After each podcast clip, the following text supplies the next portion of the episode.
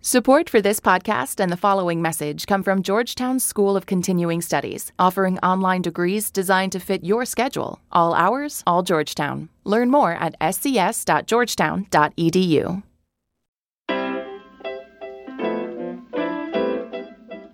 Hey, Joan, what can we help you with?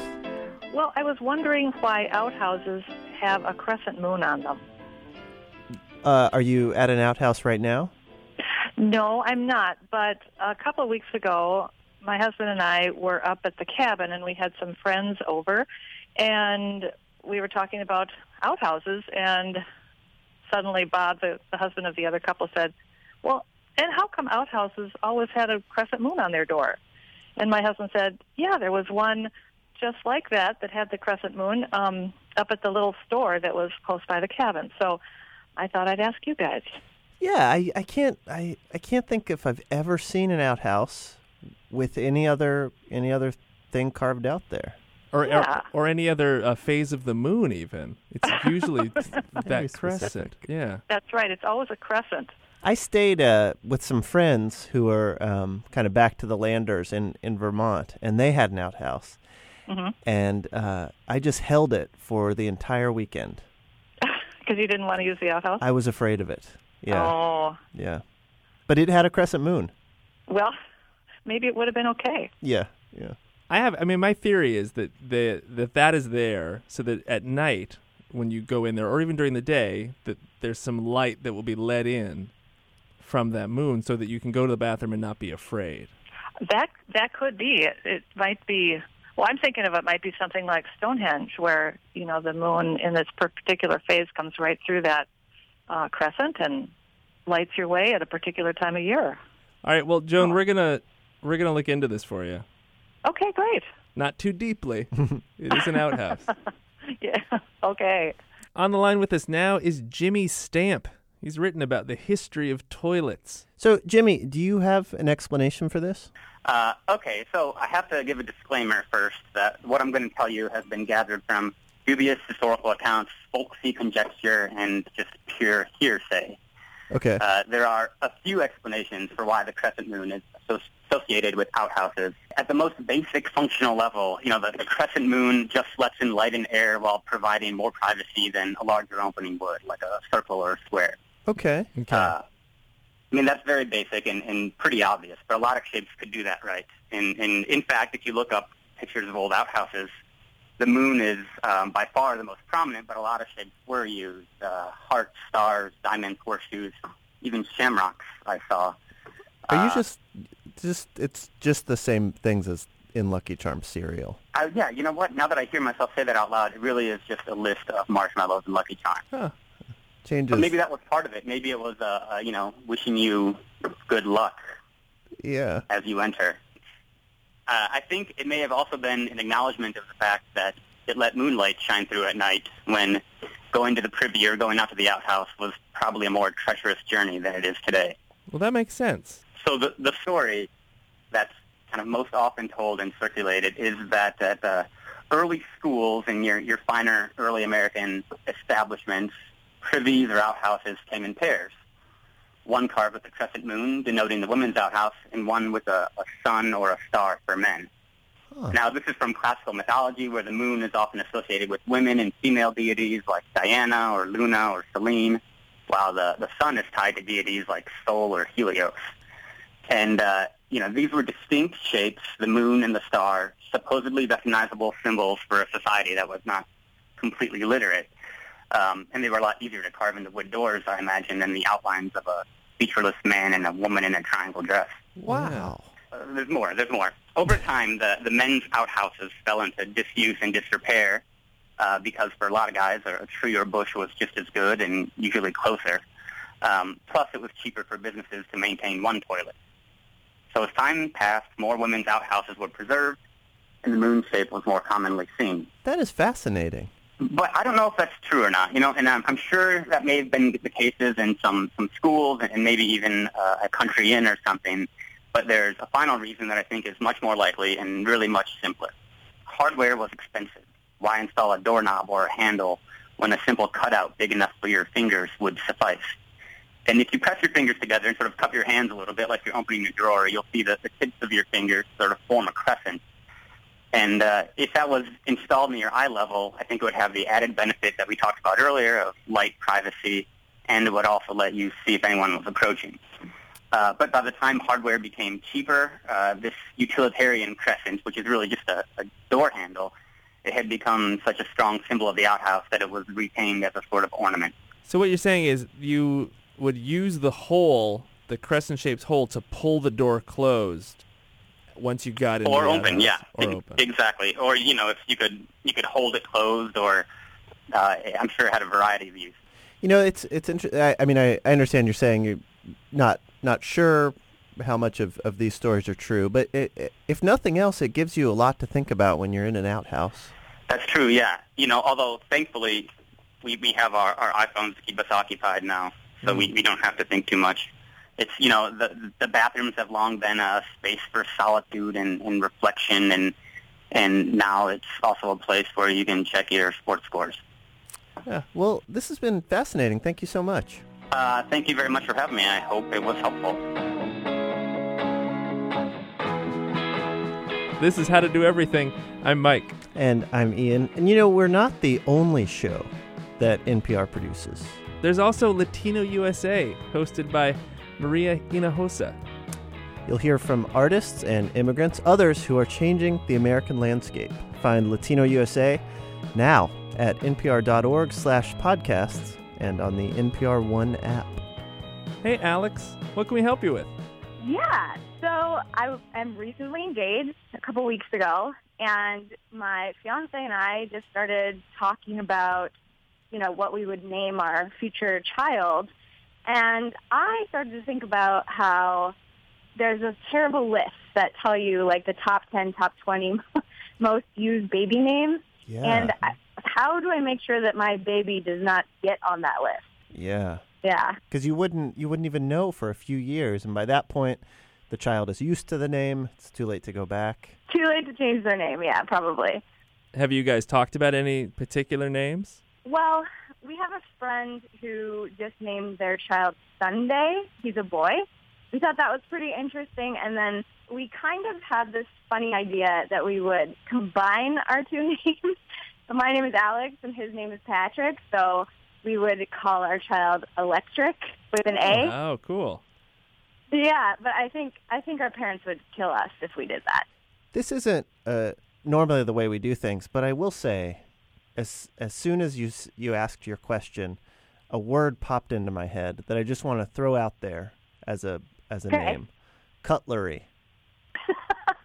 As the name, Ah. Yeah. not the category of names. This is my daughter, cutlery. I mean, it's got a lot of things for it. It's got like an E sound on the end, which a lot of parents like, like Ashley. Mhm. Um, I, I think it's beautiful, actually. We oh, we've also thought about because I'm not taking Patrick's last name, so we've thought of doing the first name as my last name and the last name as his last name. So it would be. It, well, his last name is Mahundro, and my last name is Young, Y O U N G. We thought about naming the child like Young Mahundro, and but I think it, that sounds like, for some reason, that sounds like a like a hip hop rapper's name or Like something. yeah, Oh, young sure. I think Yeah. yeah. is pretty excited about. Young Yeah, Jeezy. yeah, exactly. Well, then, the, I mean, the question is, who's old Mahundro? Yeah, who's old Mahundro? I think he would be old Yeah, Mahundro. I guess Patrick would be. but there's an answer for that. Yeah. We're we're gonna try and, and find you a, a satisfying answer. Come up with some possible names for you. Hopefully, before your your child is born. Oh, uh, you have some time. We haven't even gotten married yet, so you have at least nine months. Okay. Okay, good. All right, there are these companies that help other companies name themselves. There was actually they talked about it on Startup, a podcast which is probably our enemy. We're not allowed to talk about it. I don't think about. we're allowed to talk about it. Yep. So one of the companies that helps businesses come up with cool brand names is Blue Marlin, and we're going to try to apply that strategy, that corporate strategy, to help Alex and Patrick name their baby. The baby is kind of a startup. On the line with us is Anthea Kelsick. She's a strategy director at Blue Marlin. So, Anthea, where should we begin? I I think we have to begin with um, what they want out of the name. Um, so as we think about it from a brand standpoint, there are certain key questions in terms of our process that Okay. we always ask. Um, and so if we were to take, you know, baby Alex Patrick um, and start to think about what is your what does your brand stand for, or what do you want him or her to stand for? Um, what's their legacy going to be? what is Oh, what is your yeah. vision for that person? Um, all of those sort of big questions that we would ask any one of our brand clients Well, um, from a company standpoint. Well, uh, I can tell you, they they want it to be a unique name. Specifically, they Mm-hmm. don't want it to end up on one of those top ten baby names of you know 2016 lists. Right. They don't want their parents to kill them. right? Um, that's that's pr- those are those are the two biggies. Okay. Let's let's give just baby identity, youth, young, new. Any words just pop into your head yet? Um, sure. I mean, we have things like neo, which Uh-huh. means new. Yep. Um, we have, I mean, bigger words like emergent. Emergent. Yeah. How about how about things, objects uh, that uh, embody those things? Yeah, it's certainly the way that celebrities are going these days. Sure. So things like bloom, a new flower, Yeah. Bloom. um, a sprout, Oh, that's Cute. adorable. Yep. same theme. bloom, sprout, bud. Bud is Bud, yes. Yeah, Mhm. Bud's certainly a name that's out there already. yeah. And I'm pretty sure he that wouldn't end up on a top ten list. No. It's kind of a classic too. It feels A like. classic, yeah. Now, I you you do see a lot of names today, like company names that are are maybe nonsense. hmm Um, is that is that is that choice of to to sort of nonsensify? Is that something that you're asked to do? Absolutely, yes. So, what is that process like? Do you just sit down and um, just start thinking of words that aren't words? Uh, yeah, absolutely. It, it always has to be rooted in something. And so one of the names that in my in a previous life at a different agency that I worked on was with Gwyneth Paltrow and her lifestyle brand, which started off as a blog. And we did a lot of name storming to get to the name Goop. What? You I'm not named sure if you've Goop? heard of. Yeah. Um, yeah, I was part of the team that named Goop. Wow. And so the I mean, if it's if it's not clear, it takes her initials and then it adds the two O's in between, which is partially inspired by Google and the whole digital age, partially inspired by getting to a word that has a really nice round oh feeling my on the mouth. I had no idea We- we, that, that was going on there. We talk about Goop a lot, and we Oh, did, we did not put it together. That's great. Wow. Yeah. Well, let's let's take the Goop approach. We have two initials to work with, A and We P. do. A and P. We need a word that feels good, happy. Uh, you know that there's expectation, openness, hmm a, ni- a nice mouth feel. I'm sure is something they want. You can't just put two O's in the middle of though. That's not going to work. Unfortunately, that one wouldn't work, No. would it? Ayup or Puya, yeah, that doesn't quite work as a Okay. Yeah. Let's try their last names. They have Y and M. Are there? Y and M. Yeah. Just throw any anything in there. You could do Yamp if you took all of their initials. Could do Yamp, or this is a strange one, but Paym, P A Y M. Whoa, Pame. that's fantastic. I like it. Yeah. That's I like the way it looks on a page as I write it down. You'd have to ask a few people, put it on a card, and ask a few people to say it out loud. Uh huh. Right. Okay. Is that something you do? Yes, we Cool. certainly do that. Wait. There's also the Google test. What's Type that? it in, see what comes up. Okay. So Pame looks to be the top choice we've come up with so far. Potentially, certainly going to be the most unique. Pame Bloom Young. Pame Bloom Young. Wow. That sounds pretty got good. some it's got a nice rhythm to it i would say um but yes that's another one where i would assume they'd probably want to sleep sleep on it Yep. Yeah, that's good. Well, Anthea, thank you so much for talking to us about this. My pleasure. Thank you for having me.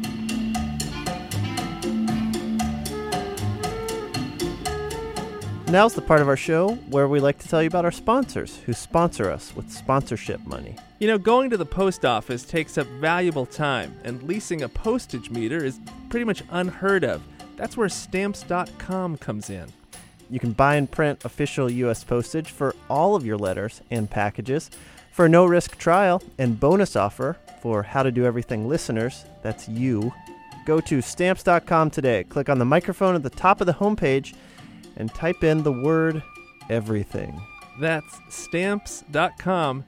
Enter everything. Don't enter everything, enter the word everything. Everything. But that's not all today. We also have support from Casper. Hey, th- this will be fun. I'll be a gasper when Oh. you talk about Casper. All right, here we go. So, Casper is an online retailer for mattresses. Casper mattresses are American made and obsessively engineered for comfort. they use two technologies latex foam and memory foam to give just the right amount of sink and bounce. Uh-huh. And they have a risk free trial. You can try out your Casper mattress for 100 days with free delivery and returns. That that That- that makes a lot of sense. Okay. It's outrageous comfort at a polite price. So go to casper.com slash everything to check out their options. And they have a special reward for listeners of this podcast.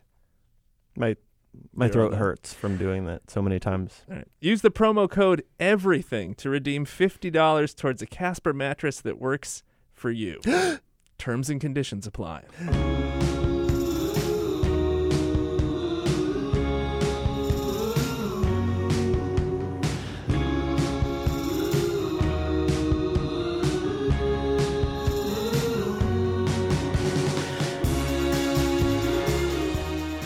We're shopping for a car right now. Not, Not not you and I. not us, but uh, my girlfriend and I are shopping for a car, and I was reading a review, and uh, I came across a term. It said it talked about a car's dead cat space. Now, it turns out this is a real industry term. This isn't something somebody made up to trick Ian. Dennis Campbell is online with us now.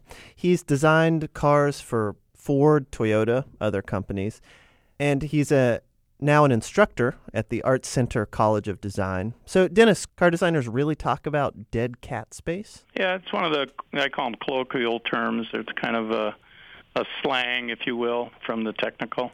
So, what does it mean? Um, it it kind of refers to the wheelhouse or the wheel well, uh, where the tire and wheel envelope sits or occupies that space. And there's uh, you know space around the tire for the turn and the jounce. You know the tire and wheel going up and down and, and turn. Uh, and uh, it, sometimes I don't know if you're familiar with cats, but sometimes they'll go up in the car and they'll sit up on top of the tire because there's a little bit of room in there, and they do it sometimes to get out of the weather Yeah. and um, it kind of got its name from that. But what it really means is there's extra space around the tire. But I, somebody a long time ago must have said, "Oh yeah, that's where I found my cat dead," or something like that, and uh, it kind of got a handle on it that way. So it's never anything that's pointed out as a feature that a car would have, you know, extra no, dead cat no, it's space. a it's a physical thing that all cars have. It is pretty morbid. Uh, yeah, but it's it's uh, you know it it's probably descriptive, and I, I'm sure a lot of people can relate to it because uh, I mean, if you know anything about animals and uh, you know cats in particular, they'll do that. You'll find them up under the hood sometimes, and they'll be in the engine compartment. And a lot of cats have kind of bought it at that point. So, what are what are some of the other um, colloquial terms that you guys use? Um, we use terms like um, baby cheeks if uh, uh, a car has too much volume, you know, like little fat, chubby cheeks. You look at the front end of a vehicle when we're when we're developing it, and if it's got if it has too much volume or puffiness, we'll call that kind of baby cheeks.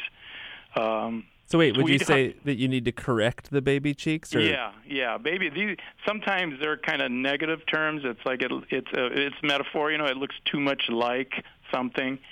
Um, doghouse. Um, that's where the license plate lives. Oh, really? Oh. That has a Mhm. name? Yeah, doghouse. So you could you could have a car which had a nice, comfortable place for a dog and a dead cat. it, it really relates to the family of animals, doesn't it? the dog's doing a lot better than the cat, though. yeah, yeah. At least it has a domain, right? Well, Dennis, thank you so much for talking to us about dead cat space. Okay, no, my pleasure. So, so as we were recording this, uh, Colleen, who is uh, producing the show this week, got this voicemail. So I have the craziest cat story about Charlie. Basically, she took a ride underneath my car all the way out to Royal Run, and before that, she sat somewhere under the car for an hour while I got a pedicure. And the only reason I knew this was that she jumped into someone else's car, and when I came out with my groceries, the guy approached me and asked me if I had a cat, and he described Charlie, and I'm like, I, I just don't even know what to say. So she definitely has nine lives. She took a ride, you know, going 50 miles an hour for six or seven miles. So now she's inside the car, freaked out. Bye bye. That does it for this week's show. What we learned today, Mike? Well, I learned that uh, outhouses in the old days had stars for men and moons for women, uh, which is interesting to me because they're both like heavenly bodies. Mm-hmm. They're in a like the least heavenly of places. But you know, you think about it. They, I think there is something primal there. hmm And nowadays, when we're in a stall, we don't have uh, anything to reach for, any sort of aspirational image. So we invented uh, graffiti. You know, we invented uh, writing phone numbers on the wall. Yeah, that's true. It's another form of aspiration. You're not having a good time now, but here's a number you could call to have a good time, if the number is to be believed. Do you think there was a time initially when someone wrote a phone number down for a good time, call Chad, and but it was the guy Chad Yeah. who did that, and he's like, you know what? I've got, you know what I'm good at? One of my gifts is I love to have a good time and I love to share that with other people. I'd love it if you guys would give me a call. Got a lot to offer. Do this together. Yeah. He's just a guy with some go karts. Yeah, you know what? I'm I'm gonna try one of those numbers. I hate to I hate to think about a generous spirit like that sitting by himself waiting for someone to call. I got a ping pong table and two paddles. How to Do Everything was produced this week by Colleen Leahy with technical direction from Lorna White. Our intern this week is uh Pame. Good job, Pam. You're still just a twinkle in your mother's eye, but you've done as much as any intern we've had on the show. Our artist in residence is Justin Whitty. You can send us your questions at howto at npr.org. Our website is howtodoeverything.org. I'm Ian. And I'm Mike. Thanks.